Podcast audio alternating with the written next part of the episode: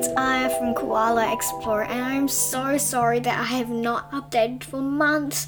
I have been quite busy, but today I will be telling a story that I've written, which I might do more often, maybe every few weeks. But of course, we must must get to the joke. If you have only just started listening, joke stands for joke of the episode. So the joke for today is knock knock. Who's there? Ice cream. Ice cream who? I scream so you can hear me. so, if you liked that joke or you have a joke that you want to be told on the podcast, please comment in the show comments. But now we should get on to the story, which is a remix of Cinderella, or in my op- opinion, the better and improved version. So, let's get into it. Once upon a time, in a kingdom far, far away, there was a girl called Cinderella who gained her name from always getting cinders when toasting marshmallows on an open fireplace. She was a great fan of sweets and sugar. Anyways, Cinderella had a happy life with her father and mother until one day her father dropped dead. Probably passed out in a sugar induced coma from the marshmallow bliss, then probably hit his head on something hard. So naturally, she and her mother were distraught for many months, but eventually Cinderella's mother married a new man. This man had two sons, and they were okay enough to Cinderella while her mother was still around, but until her mother also dropped dead. Also, probably from too many marshmallows. So, when her dear mother deceased, Cinderella's stepfather took over. Soon enough, Cinderella's home cottage, her beautiful home decked with furniture, soft blankets, and a warm fireplace, was turned into a shack, stripped bare of all the coziness and replaced by the dull sense of coldness. Her stepfather had given all of her Cinderella's jewelry to her stepbrothers to sell, and all she had left was a dress and apron made out of rags. One day, though, a letter came to the door of the household. It said, To every eligible maid in this kingdom, I mean, to every eligible bachelor in the kingdom, the princess of this kingdom is holding a, the grandest ball in this land for a decade to come, and every sophisticated bachelor is invited to attend. The ball is to be held on the third day of st- summer, starting when the first star appears in the sky at the castle of the Royals. Cinderella's stepbrothers exclaimed with joy. There shall be a ball, exclaimed, exclaimed Tom, who was the youngest of the two. The princess must be looking for a groom, said their father. I wonder what there will be at the ball, Cinderella murmured to herself. What? exclaimed all of her stepfather. What do you think? What makes you think you're going? sneered Charlie, the older brother. Well, it doesn't say that maidens can't attend. Pah! Said her stepfather. The princess is looking for a groom, he said. Imagine if you married a girl. Well, what's wrong with that? asked Cinderella. Her brothers sneered. Disgraceful, said her stepfather. You are not going anywhere near the palace, said Tom. And just to make sure of this, said her stepfather, you will be staying in here. And with that, she, he pushed Cinderella into the attic and locked the door. We will be back at one o'clock a.m. sharp, he, she heard her stepfather say, and you better be in there when we come back. Oh, come on, said Cinderella. Then she chuckled to herself. Boy, oh boy, stepfather really is quite dim-witted, isn't he? he said, giggling. The mice who squeaked around her looked confused. Then, then, since she took pity on the mice, she took two hairpins out of her hair and started to pick the lock. She walked towards the door, and then, only after five minutes, the door swung wide open. Cinderella smiled to herself. Now, time for the clothes, she said. She snuck into her stepfather's room opened the cupboard and pulled out an old but beautiful blue ball gown. It had been her mother's, and she still treated it with the pride and respect it deserved. She brushed off the dust and smiled to herself. No fairy godmother needed, she said.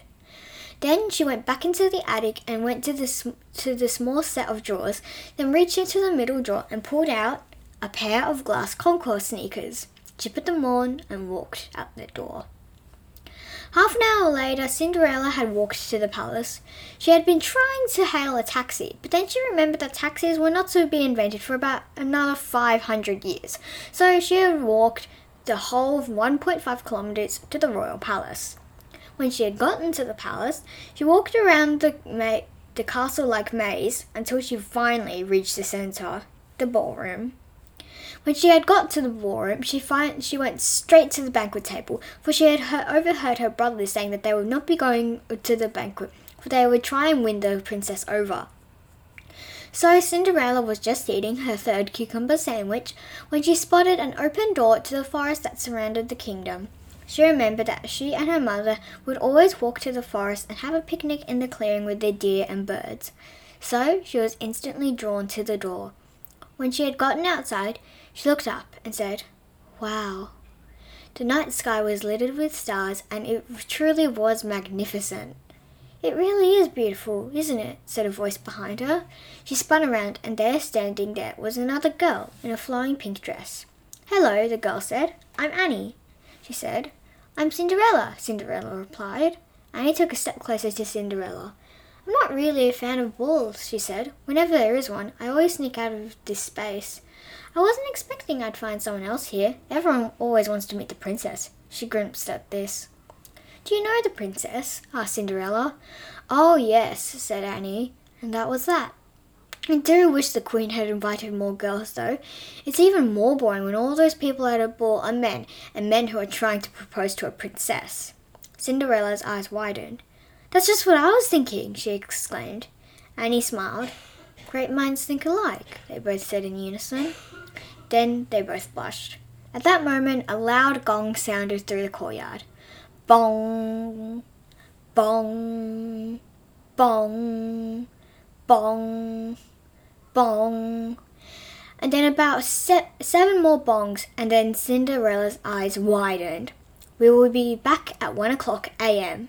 It was midnight. She remembered the words of her stepfather. I'm sorry, but I must go, she said hastily to Annie. Wait! Annie cried, but Cinderella had taken off. She ran down the stairs of the palace, but as she ran, one of her glass sneakers had fallen off. This is exactly the reason why children always need to tie up their shoelaces.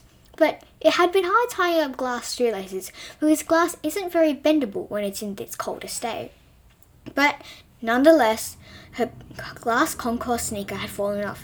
She had no time to put it back on, so she ran all the way home. The next morning, Cinderella woke up to confusion and noise. Confusion from her when she wondered why she had a blue ball gown on. Then she remembered the night before, as well as confusion and noise coming from downstairs. She got dressed into her rags and walked down the stairs. No one found the princess at the end of the ball, said Charlie. And when they did find her, she went straight to the stairs, said Tom.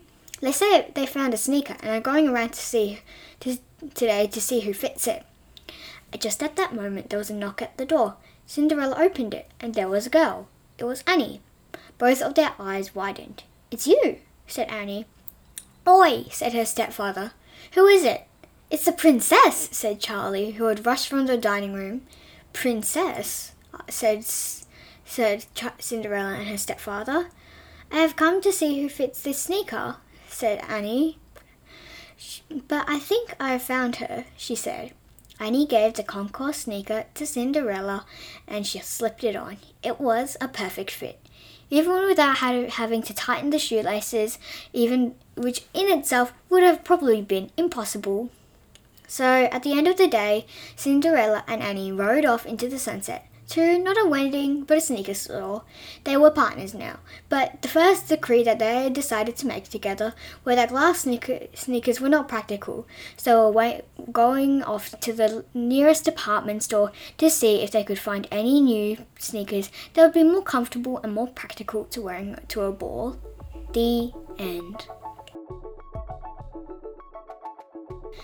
Thank you for listening to this episode. I will hopefully have another episode for you next week, perhaps another story. If you do want to hear more stories, please say so in the show notes.